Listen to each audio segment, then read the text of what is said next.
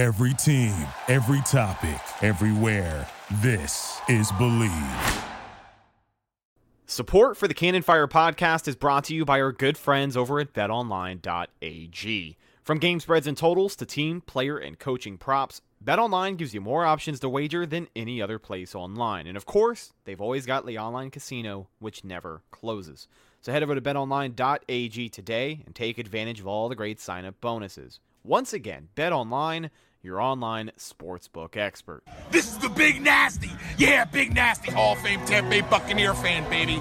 This is Mike Alstott, Tampa Bay Buccaneers, and you're listening to the Cannon Fire Podcast. Cannon Fire Podcast, brother. You ain't listening, and you're missing out. Woo!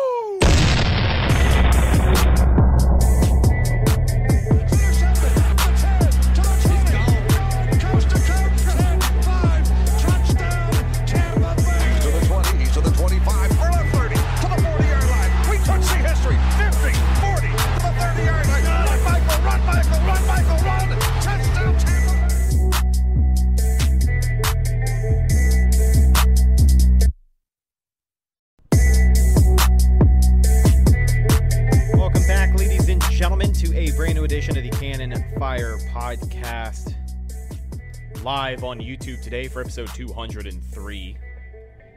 It is our week two game preview, the first division game of the year for Tampa Bay. And we see the Atlanta Falcons coming off of a 32 to 6 loss. Well, they're coming to Ray J, so uh, hopefully the Buccaneers are ready. We're going to break down that game top to bottom here shortly, but uh, welcome back to the podcast. I'm your host, as always, Rhett Matthew. Joined alongside me, as always, my good buddy and co-host, the Philly Bucks fan himself, Mr. Evan Wanish. How you doing today, my friend? Happy uh, Thursday. Yeah, it is Thursday. Almost, almost at the end of the week. We're almost there. So, um, yeah, I'm doing doing well. How are you? I'm doing good.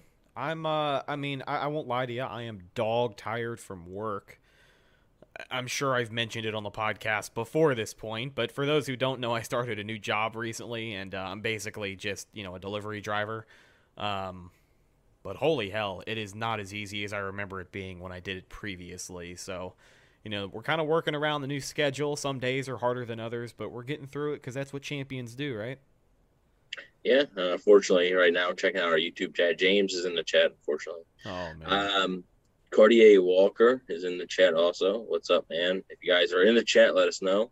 Um, I know this is a little in, you know, we, we said we were going to do it Thursday, Friday, didn't really say a time. So if you guys are tuning in right now, thank you a lot. And uh, we're going to have a great show. Yeah, absolutely. We'll get rolling over the course of the stream. I feel like when we usually do these unannounced game previews or just any live stream in general, over the first 5, 10, 15 minutes, people start to flood in here, and that's what we like to see, right? So glad to uh, glad to have you guys here as part of our live YouTube audience checking in.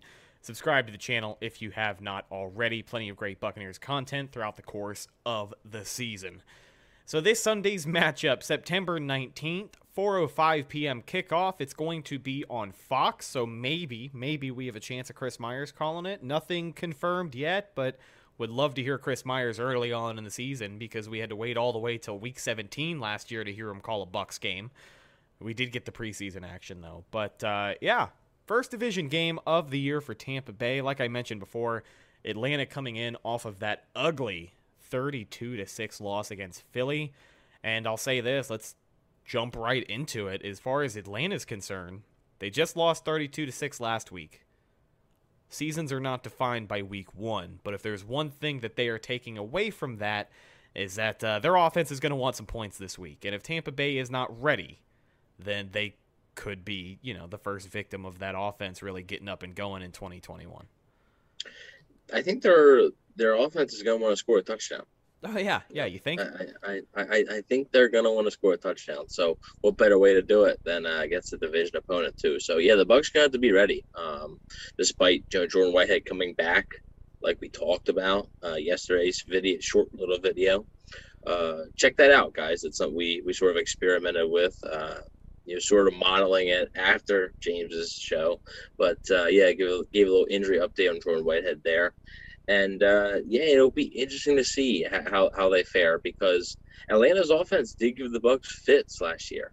Uh, they gave them some trouble, and now, you know, with the injury report coming out, Jason Pierre-Paul went from limited participation yesterday to not practicing today. Um, you know, he has a hand injury. He does. I know everybody's gonna be joking about it, whatever. Um, but you know, if, if he can't go, Joe Tryon is going to get a lot of lot of looks, obviously, but that's also a loss. You know, he's, he's a, a very important piece his defense. And, and like I said, it's just something about the Atlanta offense, you know, and you could say, oh, but they don't have Julio Jones now. Well, Julio Jones didn't play in either of the matchups last year versus the Bucks, and the Falcons still put up 27 points both times. Uh, especially in Atlanta, the Falcons really had a nice day, uh, especially through the air. So uh, it'll be interesting to see the game plan that Todd Bowles comes up with this week. Oh yeah, for sure. And you know, we talk about those matchups against Atlanta last year. Let's not forget the the first game in Atlanta. The Bucks were down what 17 in the first half before they even knew it. Atlanta came mm-hmm. out quick. The defense was not ready, and they were able to put plenty of points up on the scoreboard. I don't think the defense this week can have the slow start that they had against Dallas. I mean, obviously, Dallas offense is looked at as a lot better than Atlanta, but Atlanta is still one of those teams that can kind of catch you sleeping in the early part of the game if you are not prepared. Uh, basically, the Bucs defense cannot afford the slow start that they had last Thursday. So when you talk about Todd Bowles and what he's going to be scheming up, JPP a big part of that. We'll talk about him uh, or any updates that we have. Of course, we'll let you guys know. But um, I'm just interested to see how they start. They they need to start promptly and if they don't, there is a very good chance that Atlanta can come out and get something going, and the Bucks are playing from behind for the first half. We've definitely seen it before. Yeah, I think yeah, Atlanta, despite their struggles last week, they can still score points. Uh, Matt Ryan is a veteran quarterback, and we'll obviously we'll get into more in depth in this. We'll get we'll cover you know both the Atlanta offense and the Atlanta defense, and see how the Bucks match up with both. But I mean, you know, they have a veteran quarterback. Calvin Ridley's a, a good wide receiver. Kyle Pitts is an exciting rookie, even though you and I have both said, like, let's chill out on like the whole Kyle Pitts thing. But I still think he's a good player. Um, and even like Mike Davis, I think is like a better option than Todd Gurley was last year for him. So um, they've even upgraded the running game a little bit. So it, they definitely can still put up points, and the, the Bucs are going to have to be ready because if the Bucks think this is going to be a pushover, then guess what? They're going to be the ones that are getting pushed over. And I think the Bucks are, you know, past the point of going into a game thinking it's going to be a pushover. I don't know if they ever were good enough to be that team. And when they finally became good enough to be that team, they had a quarterback who's going to snap them out of that just like that. So I don't think that's going to be an issue for them. It's just, you know, making sure your communication is on point on defense, making sure everybody knows their role. With Jordan Whitehead coming back, I'm curious to see how up to speed he is with the rest of those guys out there. Um, JPP, I, I wanted to talk about really quickly before we start to talk about what Atlanta can do on offense. JPP is a very interesting case because, like you said, he did not practice today. He was limited on Wednesday, didn't practice on Thursday. So, obviously, his status for Friday is going to be pretty telling. But between you and me, I feel pretty comfortable that JPP is going to be out there because, like, come on, dude, that's JPP. You know what I mean? Like we, we saw him have some off days last year, and maybe it's just one of those where he really needed the off day. But I think even if he's limited at practice tomorrow, I I, I think he plays. Like that mm-hmm. you know, for him to come out before the season and say that he's feeling healthy as a horse and he's feeling as good as he did eleven years ago, um I, I, I think he's in a good spot. I think he'll play. I, I would bet he probably plays, but it's you know it's never good to have limited participation and then have no participation. Um, Carney Walker said BA said SMB injury could be season ending with like the uh, like the shaking the head thing. Uh, so here's the thing. Bruce Arians really tried to cover all of his bases uh, yesterday when he said that. Okay, you know he said four weeks to season ending. Okay, that that really narrows it down, Bruce. Thank you. Yeah. That, that that really narrows it down. So he, he could miss the whole season, but he also could miss you know only a little bit of time. It's just I think it's just Bruce Arians trying to trying to cover it up. To if he if he tells you five weeks, and it ends up taking SMB eight weeks to get back, then it looks like he's the bad guy and he's the one who lied.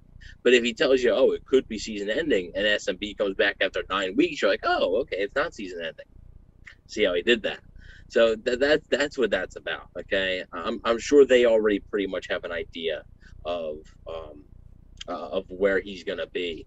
And I, I think Arians actually went on a radio show either yesterday or today and said that he believes it's to be four to six weeks. So, uh, yeah, I, I wouldn't put too much stock in in BA mentioning that. I know whenever somebody mentions season ending, it, it gets people worried, but I wouldn't put too much stock into that. Um, so, if you wanted to, Rhett, we could finally sort of get into this Atlanta offense and um, one that I was expecting to do a whole lot more last week, and they just didn't. Yeah. One of the things I wanted to talk about first with this Atlanta offense kind of goes hand in hand with, you know, the status of JPP, that defensive line, this offensive line for the Falcons. Well, you know, on a surface level, they are considerably worse than what Dallas put on the field, even though they were missing their right guard. Um, and I think that's probably being kind about it because Matt Ryan was not safe last week. And I, I, know Philly has put together kind of an underrated defense, but this is the defending Tampa Bay Buccaneers Super Bowl champion defense. Uh, you know, it's it's one of those things where I, I, I can see it being a very very long afternoon for Matt Ryan, regardless of whether JPP is out there or not. If he is not, let's say he's not, even though I believe he is. If he is not, I'm very excited to see what Joe Tryon can do because obviously that's the guy who's probably going to step up the most in that slot, I would think. I mean, mm-hmm. we know Todd Bowles has some different looks, so he'll move some guys around and do whatever he has to do. But Joe Tryon, a guy who in week one did not record a tackle, I don't think the stat sheet really did his night justice because he was he had his nose in the play pretty much every single time he was on the field, it seemed like. He was just kind of maybe the last guy to the pile. But I'm curious to see what he can do. Even if JPP is out there, I'm curious to see what Joe Tryon can do because he got a lot of work early against Dallas and then kind of feathered out. But I'm curious to see what he looks like.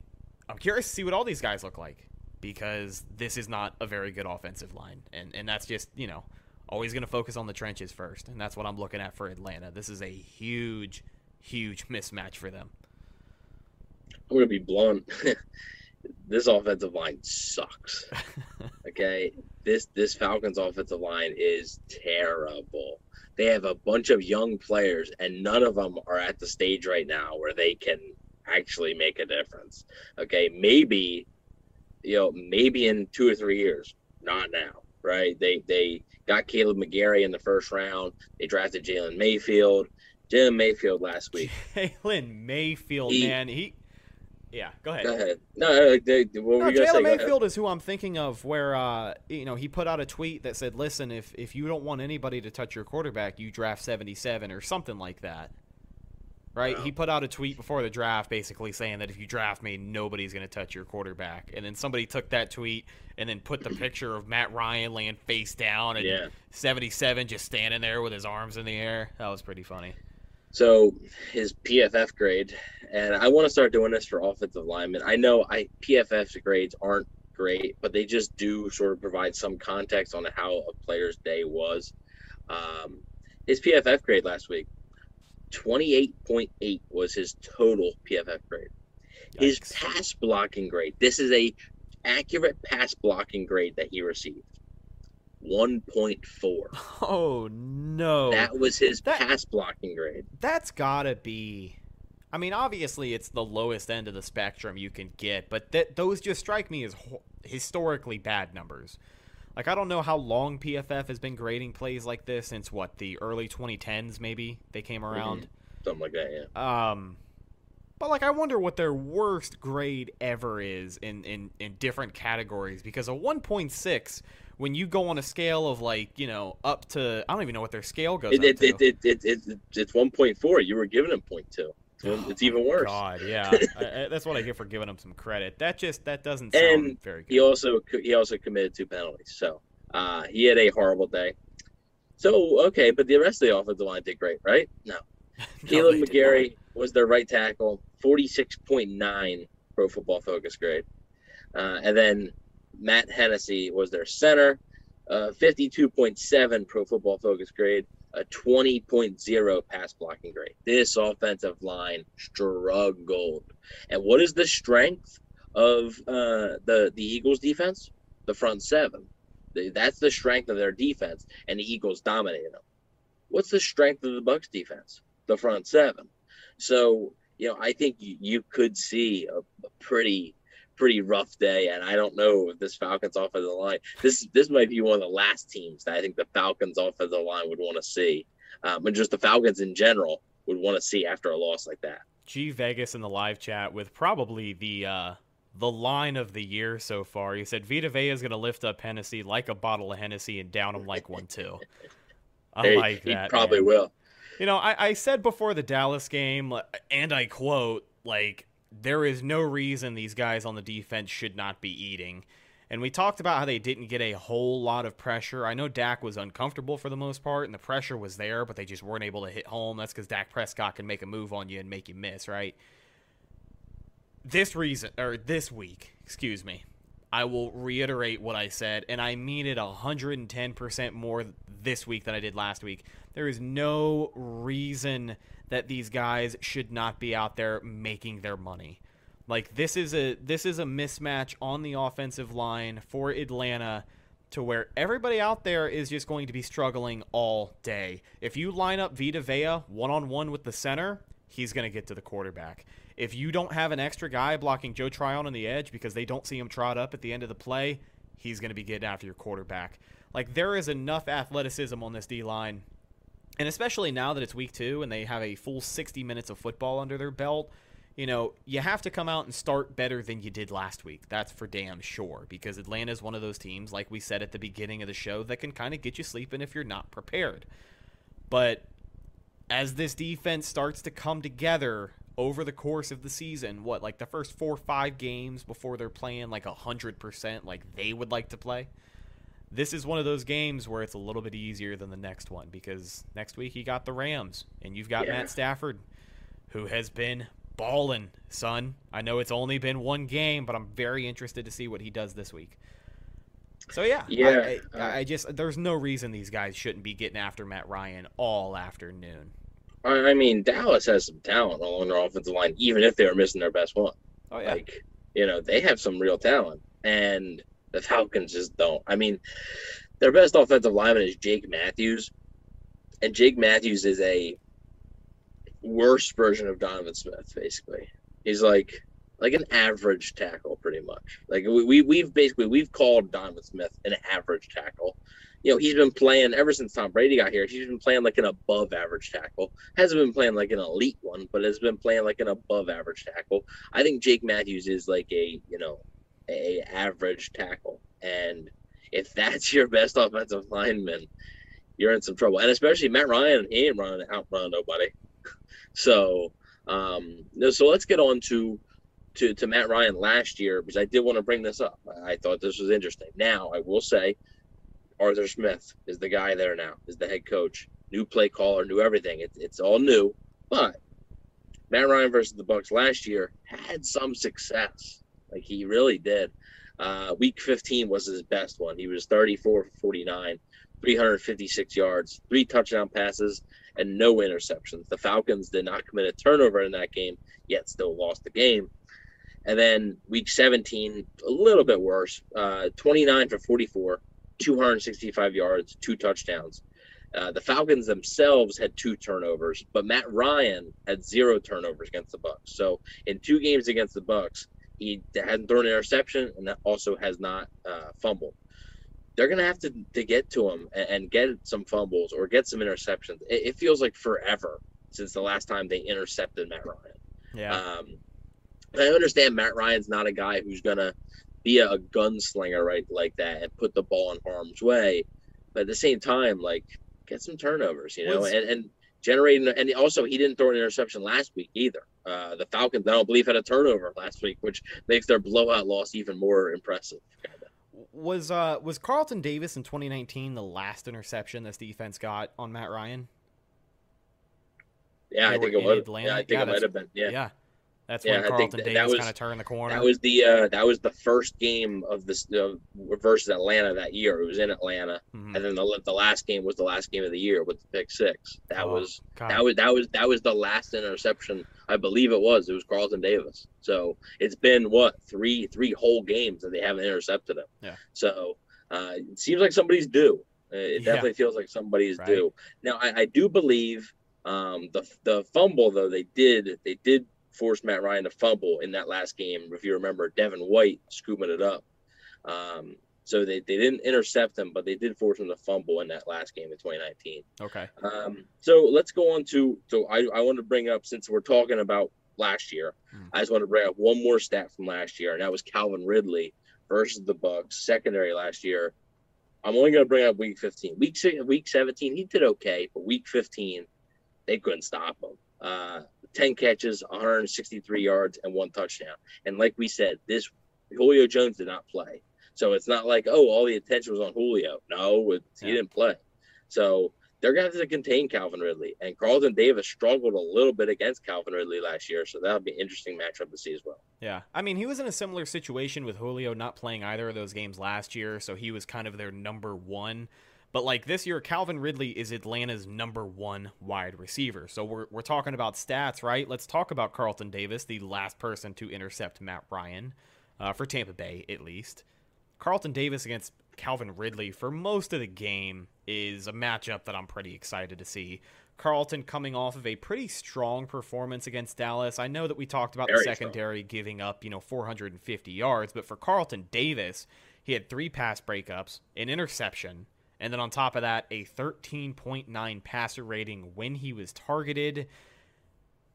He is going to, uh, you know, go out there and basically decide if if he can call himself the best corner in the league for the second straight week in a row because we talked about the confidence that these guys are playing with. Carlton Davis is right up here, and uh, I don't know if a lot of people are recognizing the week one performance that he had against a pretty good wide receiver trio, but you know this week is his chance to kind of to keep that record rolling and to you know make sure people are noticing him in a positive light. I'm going to be watching him very closely on defense.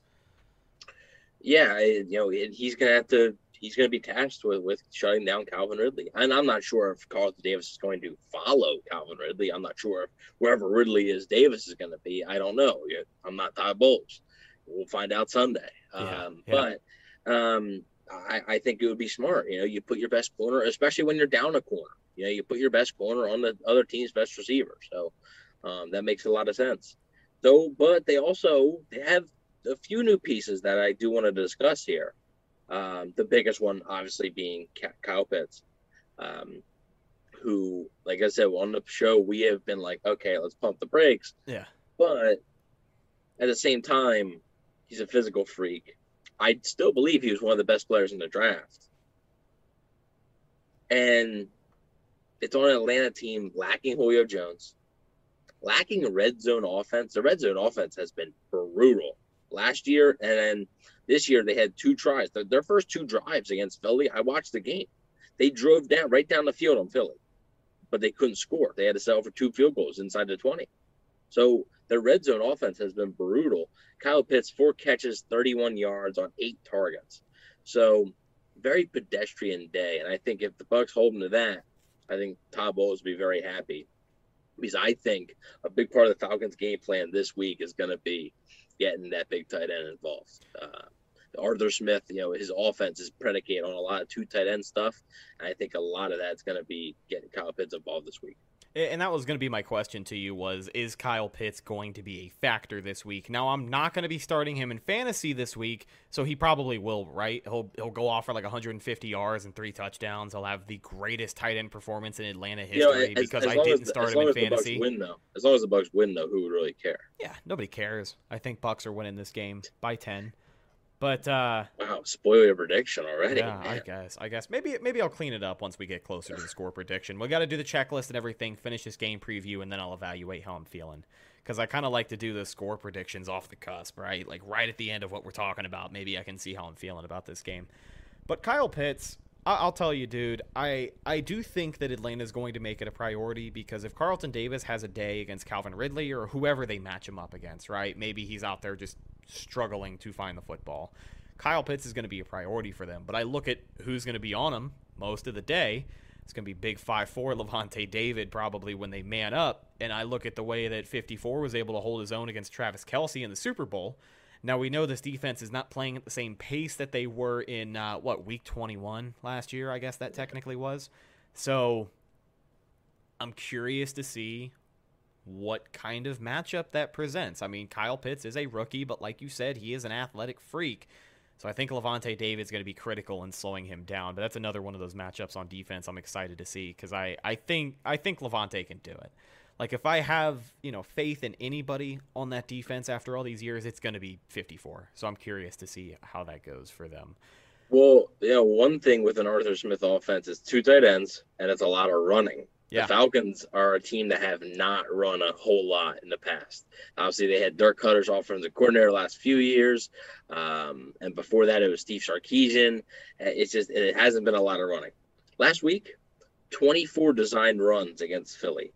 Um, also, they had more runs than that because Matt Ryan, I think, had three scrambles that are considered runs, but actual like designed runs, they had 24 of them versus Philly last week. So he's wanting to establish the run. I, I, if I were, if I were Arthur Smith, I would caution against that against Tampa Bay because if you do that, and I mean, like I watched the game and I couldn't believe what I was seeing. It was a third and eight. The Falcons were on their own. They were backed up on like their own 11 yard line. They ran the ball. they ran the ball for like a three yard gain, then punted. Like, what are you? What are we doing here? Like, are you, are you serious? Like, you try to do that against Tampa, you're going to be done. So, I'm Arthur Smith. I'm going to caution you not to do it, but also at the same time, go ahead, do what you want. Uh, Yeah. see how see how see how that works out for you. Um, but also another guy, another guy that I want to bring up is it's always a guy I think that's is always one of those players that is a solid player, but is a very like niche player. Uh, Cordarrelle Patterson had seven carries for 54 yards. Yes, the wide receiver Cordarrelle Patterson. They've been using them all over the place, whether it's Chicago or Atlanta. He kind of made some plays against the Bucks last year when he was with Chicago on Thursday Night Football. So I'm going to be interested to see how the box score against uh, when he played for the Bears wouldn't really show it against the Bucks, but like if you watch the game, he made impact. I believe he made a few plays on when the Bears kicked the field goal uh, to take the lead on that final drive. He made a few plays, so and he looked good last week. So just keep an eye on him. Um, you know, but like I, I, I don't know, like I don't know if the Falcons' offensive line is going to give Matt Ryan or or the running backs, whoever Mike Davis or Cordarrelle Patterson, whoever it may be. I just don't think they're going to give him any time. And I will say real quick, the Falcons had over 100 yards rushing against the Bucks last year in Week 17, and obviously Matt Ryan had a nice day. Uh, that was without Devin White and Shaq Barrett. Both of those guys were on the COVID list at that point. So just to put it in some context, that was without two important pieces on the defense, which will now be playing in this game. Yeah. And I mean, we talk about Atlanta's offensive line and their run game. I know Mike Davis and Cordarrelle Patterson, you said, had kind of a nice game last week. 124 yards on the ground for them last week. 100 yards in the first half. Yeah. So, I, I mean, Atlanta's one of those teams where they're definitely going to try a little bit harder to commit to the run. I think Dallas tried to run it six times and realized we're not going to be able to do this, and then relied on Dak Prescott for the rest of the evening.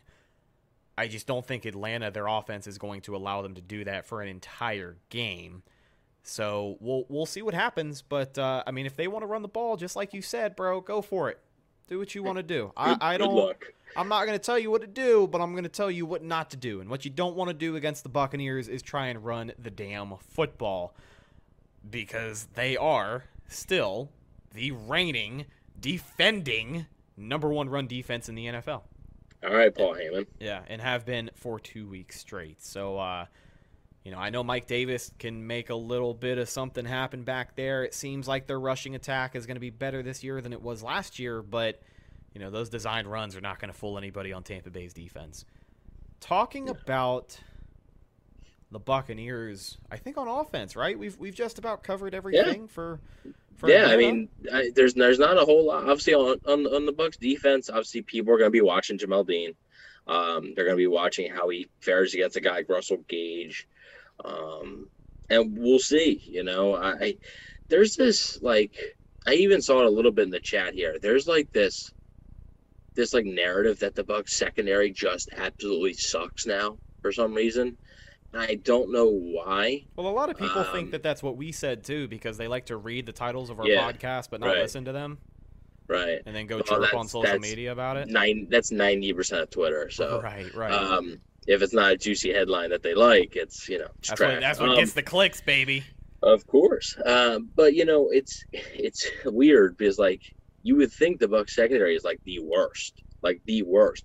Like, do you realize Dallas's offense is legit good?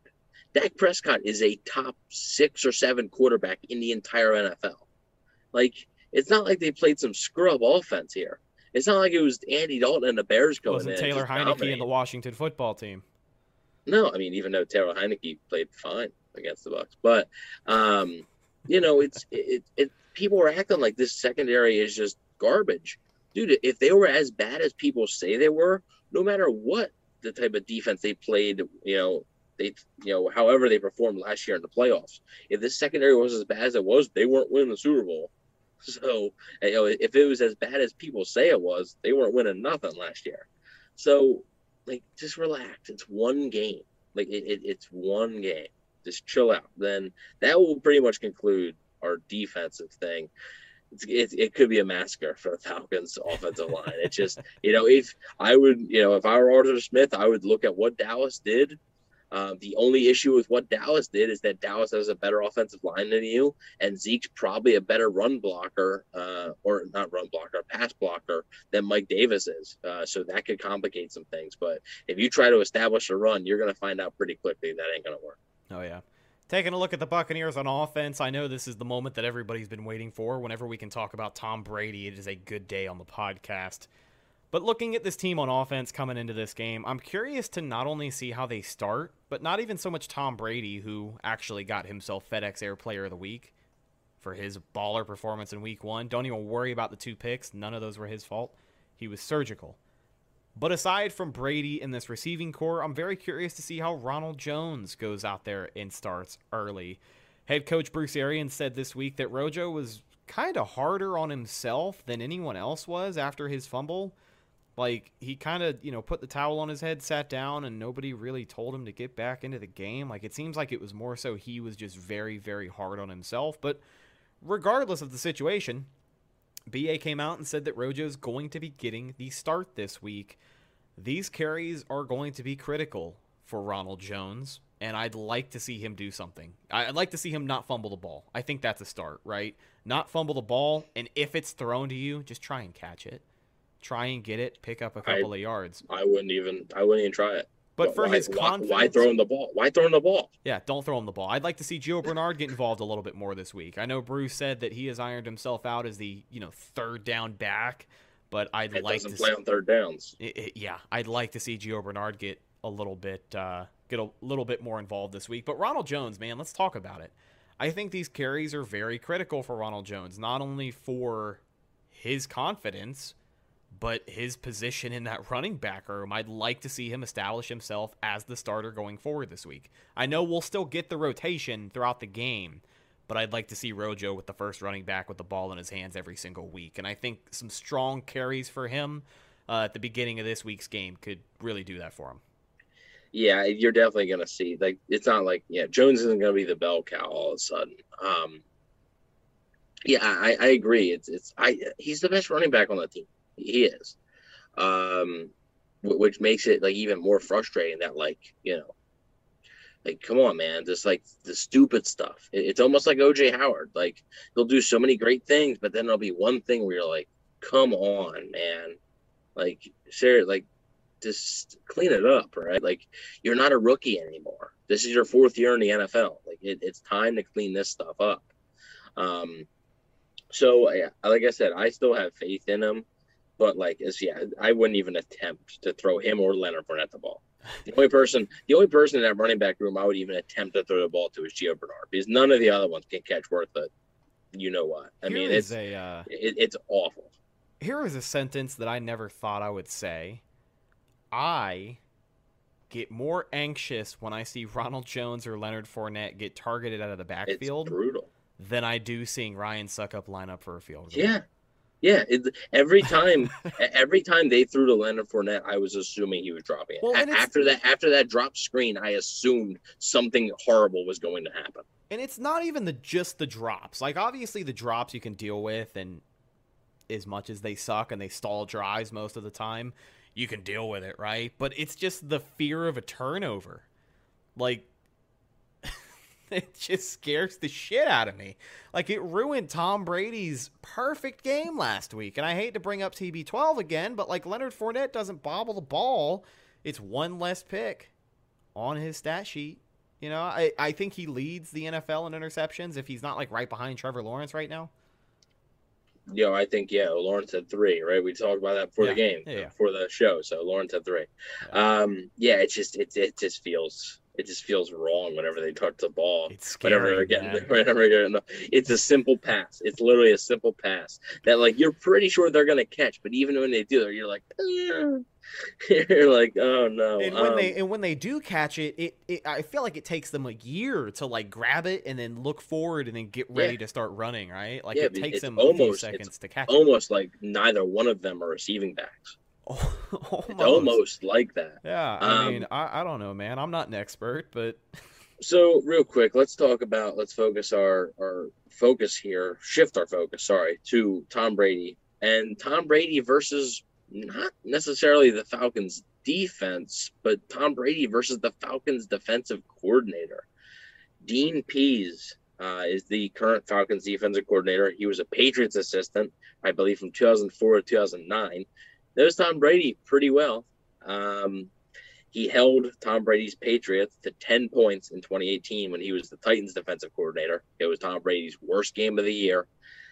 Also, in 2012, when Dean Pees was with the Ravens, he eliminated Tom Brady from the playoffs with the Ravens when they went on that Super Bowl run. And also in 2019, DP's uh, defense eliminated Tom Brady in his last ever game as a Patriot when DP, Dean Pees was with the Titans. Tom Brady has struggled against Pees's defense.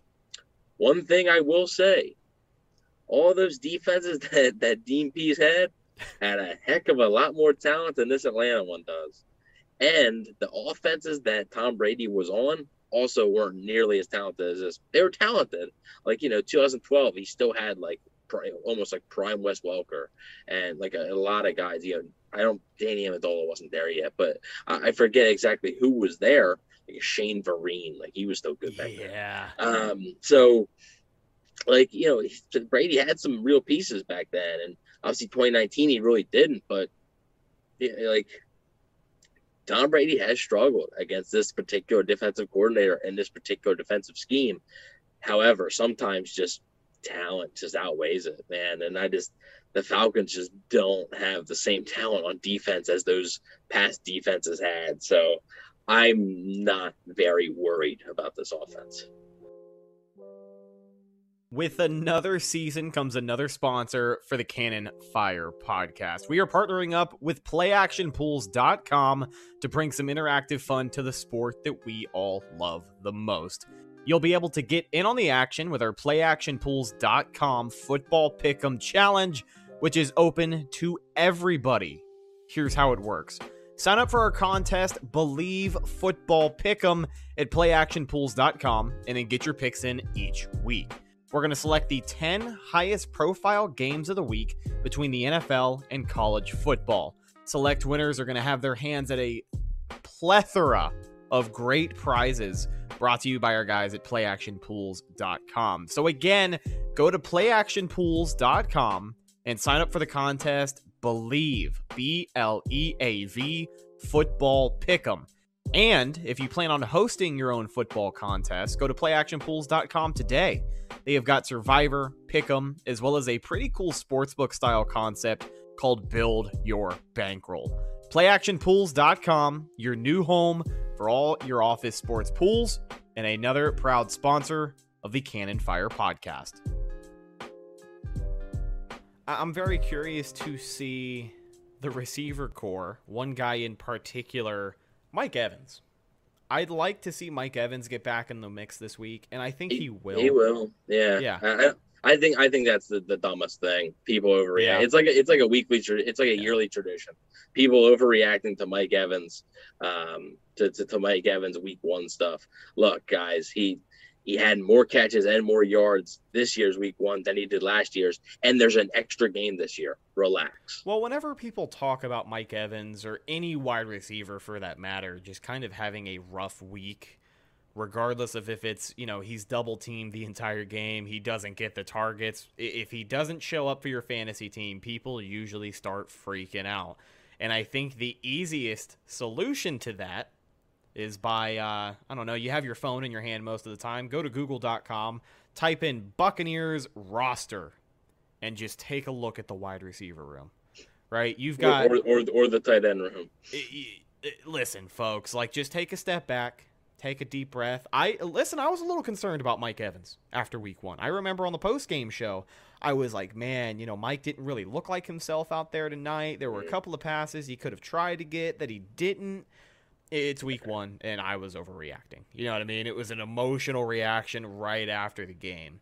But now that we've taken some time to just collect ourselves and look at the situation that the Bucks are in, we have talked endlessly about the talent on this offense. I'm sure whenever you guys talk to your friends and start having a football conversation and you talk about the Bucks and you talk about this stacked offense, it's one of the things you talk about is that we have wide receivers for days. We have three wide receiver ones on this team.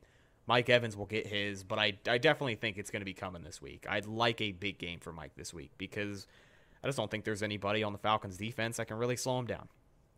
Start Mike Evans in your fantasy leagues. Start Antonio Brown in your fantasy leagues. Um, Start all of them. Start Chris Godwin, AB, and Mike Evans. I don't have Evans in uh, my fantasy league this year, only because I know that he's not the kind of guy who goes off every single game. So I've got Chris Godwin, and I'm sure as hell starting him this week. There you go. Um, yeah, I, mean, I actually I actually have Mike Evans. So, um, yeah, I, I don't worry. Like I just I wouldn't really be worrying about um, about about him. I think Antonio Brown is going to have a huge day. Antonio Brown in two games versus the Falcons last year, 16 catches, 231 yards, and three touchdown catches. Um, and that was like both of those games were in the middle of just that ridiculous run that he had at the end of that season. Mm-hmm. How many yep. games straight was it with a touchdown? Four. Yeah. Yeah. Um, so yeah, it's uh you know, it's uh it's you know I, am not worried about Mike Evans. I'm not. I, am not I don't even want to really talk to, to talk about that, honestly. Um I think we're wasting these people's time. Yeah, I I, I, I really do. Um, I, I really do think it's just a, it's a waste of time talking about Mike Evans. He's like, yeah, he's like one of the best players. There's also other good players. Like, do you, are, are you seriously going to be angry if the Bucs win, but Mike Evans doesn't get as many catches as you'd like him to? Like, are you kidding me? Like, do you think he cares? like, no. Well, if know, there's anything he, we know he's about, been, he's been losing. He's been losing his whole career. You think he cares? He's been losing no. his whole career, and he continues to restructure his contract. If there's one thing we know for sure about Mike Evans. It's that he is the ultimate team first guy. Mike does not give a damn about his stats as long as the Bucks are winning every single week. He has said that before. He'll say it time and time again. But uh, I mean, there's still plenty of time. Also, the Buccaneers have 16 more games. If you really think about it, we got a full season's worth of games, right? So if you know mm-hmm. these other wide receivers are just getting a head start on their thousand yard season. That's all. Mike will get his. Yeah, he's, he's always going to get his. He literally he had one catch for two yards week one last year with one less game and still finished with a thousand yards and didn't even finish that week 17 game either. So like r- relax, like relax. Anyways, um, moving on. I just have one thing on my notes here. It's Falcons pass rush with a question mark because like what pass rush? Um, it's it it seems like the Falcons. The Falcons are basically like the Saints with cornerbacks. It seems like the Falcons have been searching for a good pass rush for as long as the Saints have been searching for a good number two cornerback. Um, it, it seems like the, the Saints just cannot find a second corner. And it seems like the Falcons can never find a pass rush, and it, it seems like the Panthers just can't ever find a good team. But um, it, it, it just it I the Falcons never, every single year, they never have a good pass rush. It's always an issue. They have one guy on the defensive line that like I consider good, and that's Grady Jarrett.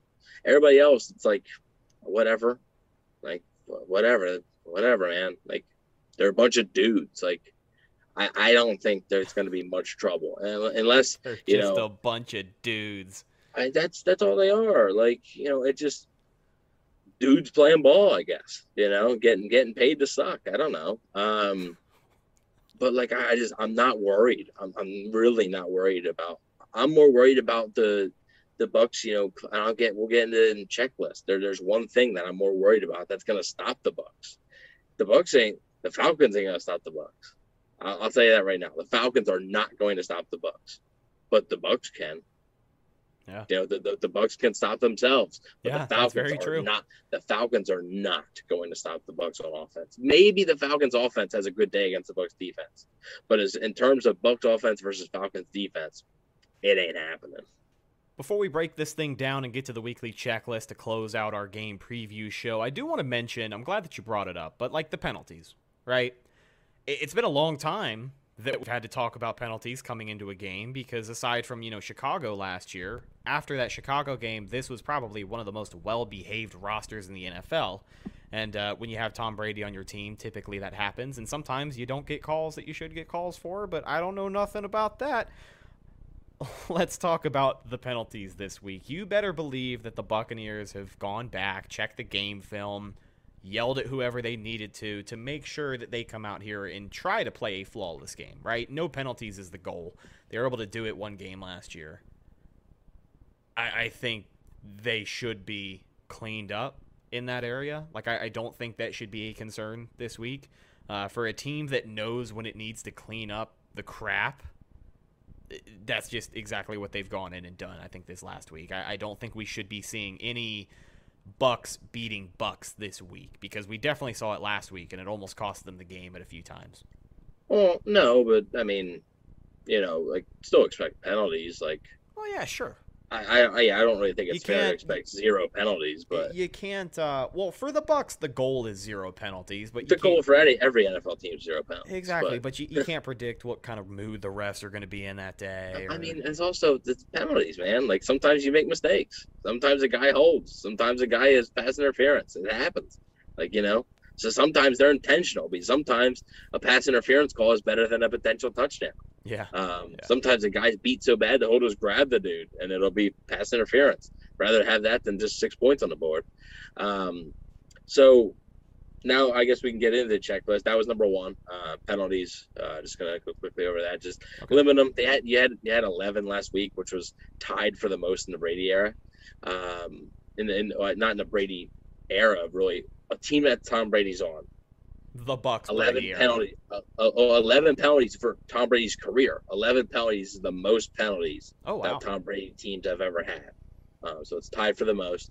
And then the Falcons had 12 penalties last week. So they've had their own penalty issues. So I'm sure they've been preaching the, the same thing, right, about the penalties. So it'll be interesting to see how both teams uh, play out. Two, use Giovanni Bernard um, how he's supposed to. Use him for what you signed him for. On third, on third and ten, I should not be seeing Leonard Fournette out there. I just, I shouldn't. Um, yeah, G, G Vegas. I think you know under six penalties. I think that's a that's a realistic goal. Oh, yeah. I think if you four or five, I think anything more than that is a little bit much. But uh, under six, almost basically cut it in half would, would be my goal for this week. Um, but yeah, going back to Bernard, just you know, um, why why isn't he out there? Like apparently Bruce Arians says he's 100 percent healthy. I know Bruce Arians doesn't always tell the truth. He doesn't have to always tell the truth, right? It's not like the, the media is not a lie detector test. He doesn't have to tell the truth. Uh, but if he's healthy, there's no reason he shouldn't be out there. So not just in a two minute offense, not just on a third and 17 when you throw a screen to try and get better field position to punt. Like get him out there, like in like passing situations. Maybe give him a carry. Like he's had experience carrying the football before. Um, and then my my last one is just make that Atlanta O line just have a miserable day. Um, to just make it, just make it overwhelming for them. Uh, you know, it's just it's going to be tough for the O line to begin with, and they're going to sort of be like, "Oh, we let's hope this goes good."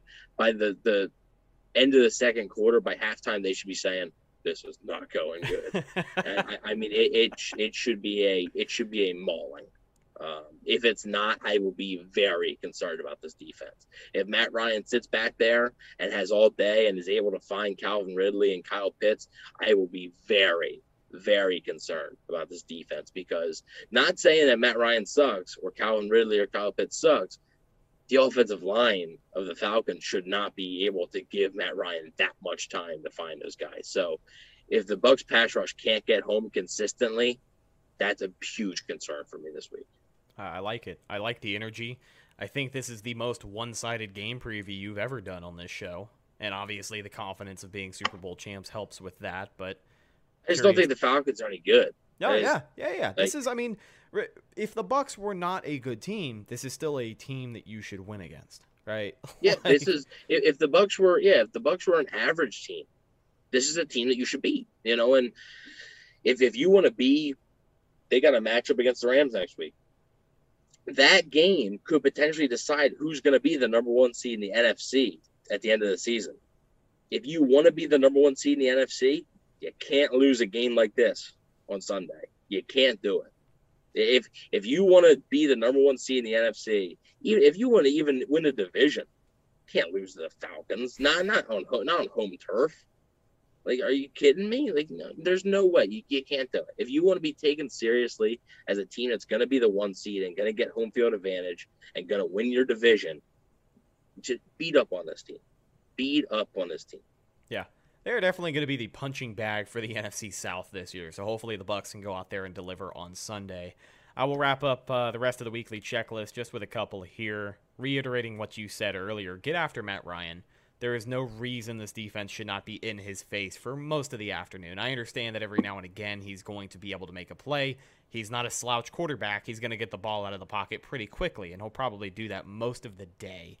But make it a problem for them, right? This offensive line is not good. They're not going to be able to hold you all day, and they're damn sure not going to be able to hold you every single play because eventually they'll get called. I know Dallas kind of held us oh, every single that might, play. That might be the only chance Atlanta's got. Just yeah. hold on every play. But that might actually be their game plan. Hold on every play. Because they, they, can't, throw a flag they, on every play. They can't they can't do it every yeah. play. So if you hold, then you then you'll be able to play well, sure. Yeah, I think that's just how some of these offensive lines prepare for the Bucks. Just listen, Go out there, do what you got to do. I think I think that's how some off seeing NFL all NFL games around the league. I think that's how most offensive lines prepare themselves. Listen, go out there. It's a, it's a not a bad strategy. Do. It's not a bad strategy. Sure. The refs are not the sure. refs are not going to throw a flag on. It. It's going to piss a lot of people off, but it's not a bad strategy. Yeah, because the refs are not throwing a flag on every single play. Not happening. Oh, the game will take seven hours at that point. Yeah. All right. Last thing on the weekly checklist here. Uh, start quickly make sure you are prepared. This defense cannot afford the slow start that they had against Dallas. I know the Atlanta offense is not as good, but that's the reason you should start a little bit faster. We also saw this Atlanta offense get up on the Bucks pretty quickly last year in their first matchup of the two that they had in 2020. So uh, just be prepared. Start quickly. Be prompt. Make sure your communication is on key, and everybody is ready to go out there and do their job. And the Bucks should come away with a win let's do some score predictions and get out of here. Drop your score predictions in the live chat. We'll read off a couple of them after we give ours. But uh, I'll go first. I know I said that I, I have the Bucks winning this game by ten, at least ten, and I think my final score is going to look something like this: Tampa Bay Buccaneers thirty-five, Atlanta 21.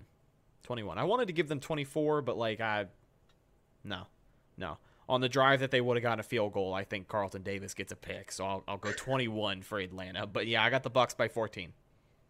Okay, well, um, I have 38-21 Bucks. Um, wow. So just, yeah, I'm not not, not holding back. No, I'm, I'm not. I'm not. I'm not. Tom Brady's nine and zero oh against the Falcons in his career. He doesn't lose the Falcons. Um, you know, I saw some people were like, "Oh, well, this Atlanta offense can't put up any points." Look, they're gonna put up points. Okay. They're not going to put up just six points again. That's not going to happen. Okay. They're going to score a touchdown probably. Um, so 38 21, if you're a betting man, bet the over. Um, I think Tom Brady's going to have another big day. I think Antonio Brown and Mike Evans are going to be in for big days. And I predict Antoine Winfield will get his first interception of the season. Hell yeah. I like that. If you are a betting guy and you're looking to take the over, I know just the place to do it. Good sponsor of the show, betonline.ag. If you go download their app or sign up on their website, you will get an extra 50% bonus on your first deposit. Official sponsor of the Cannon Fire podcast.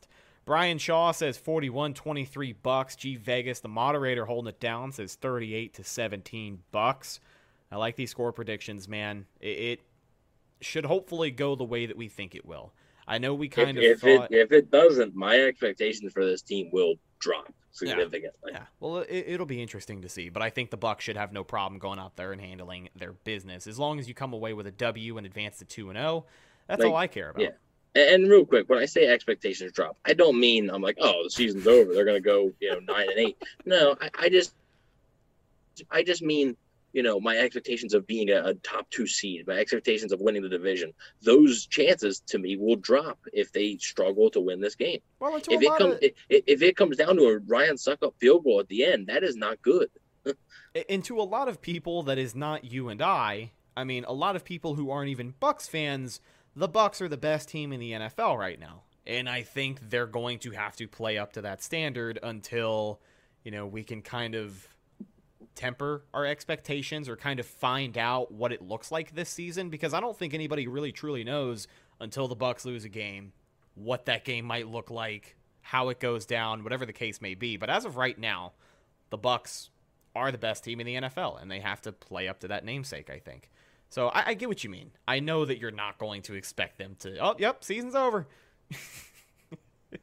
I might. Yeah, you might. I know. I know how you get. Ladies and gentlemen, thank you so much for checking out this episode of the Cannon Fire podcast. All of our people holding it down on YouTube: Willie Beeman, the moderator, G Vegas, Brian Shaw, Chris Cole, uh, Tapazio, I believe is another name. That's a new one. Neil is back in here as well, and anybody else that I may have missed. Thank you guys so much for checking out the show this week. Follow us on social media Facebook, Instagram, and Twitter. Best place to go for updates on the show, and of course, Buccaneer news as it happens. Speaking of Bucks news as it happens, you can follow my co-host Evan on Instagram at Bucks underscore daily. You can also find him on Twitter at EvanNFL. And last but not least, you can find myself, Instagram, and Twitter at Rhettakus, R H E T T A K U S. If you follow me, I will follow you back. After the game on Sunday, ladies and gentlemen, we are going to be just about seven weeks away from the first ever Cannon Fire watch party that is going to be at Berry House Beer Company. You can see the shirt that I'm rocking. This is the best logo of all time, right? I mean, Berry House is a great name in itself, but their logo is literally a beer. Or uh, uh, uh, uh, hold on, excuse me. Say this five times fast. It's a bear holding beers, double fisting, just big ass mugs of beer and he's got his little German overalls on as well. It's going to be a good time. We'd love to see you there. Week nine, the Bucks are playing Washington, uh, November fourteenth, right? We yep, it's it's week ten. Yep. Yep, week ten. Oh yeah, thank you, week ten. Um, but it should be a good time. We're going to be out there doing a uh, pregame, postgame show. Our good buddy Mr. Bucks Nation will be out there. A couple of other guys you might know will be out there. So it really should be a good time. Our guys Wingbox going to be handling the food part of it. The best food truck in Tampa. I'm not even biased, guys. Like this, I eat a lot of food. All right, look at me. I eat a lot of chicken wings.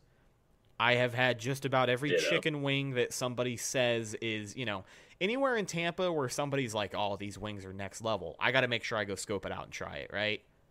Guys, I'm telling you, it does not get any better than the Wing Box. I have been eating at Wing Box consistently since 2015.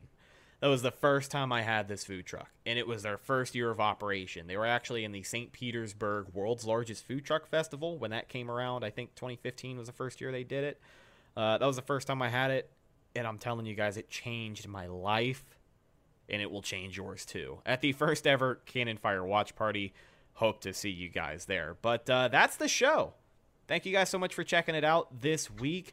We will talk to you after the game. Will we have a special guest? I don't know. We got to figure it out. I know we've been teasing a special guest for like three weeks now, and people are probably pissed off because I think we're lying about it. But I promise we're just trying to get the schedules worked out. I, I don't want to give up. No, I, I don't want to give away too much information, but this other person kind of has their own schedule. You know what I mean? They got their own stuff they got to do sometimes, and like we just have to coordinate. And unfortunately, you know, the cards haven't fallen the way that we would like. But I'm telling you, it's going to happen soon. It will. but uh, regardless of if they are there or not, we're going to talk to you guys Sunday after the game for our post game show. We'd love to hear from you. Thanks for checking out this episode of the Cannon Fire Podcast brought to you by Bet Online. I'm your host, Rhett Matthews, signing off from my co host, Evan Wanish. We'll talk to you guys Sunday after the game. And until then, as always, go Bucks. Thank you for listening to Bleav. You can show support to your host by subscribing to the show and giving us a five star rating on your preferred platform. Check us out at Bleav.com and search for B L E A V on YouTube.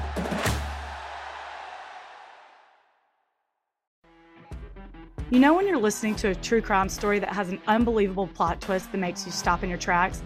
That's what our podcast, People Are the Worst, brings you with each episode. I'm Rachel.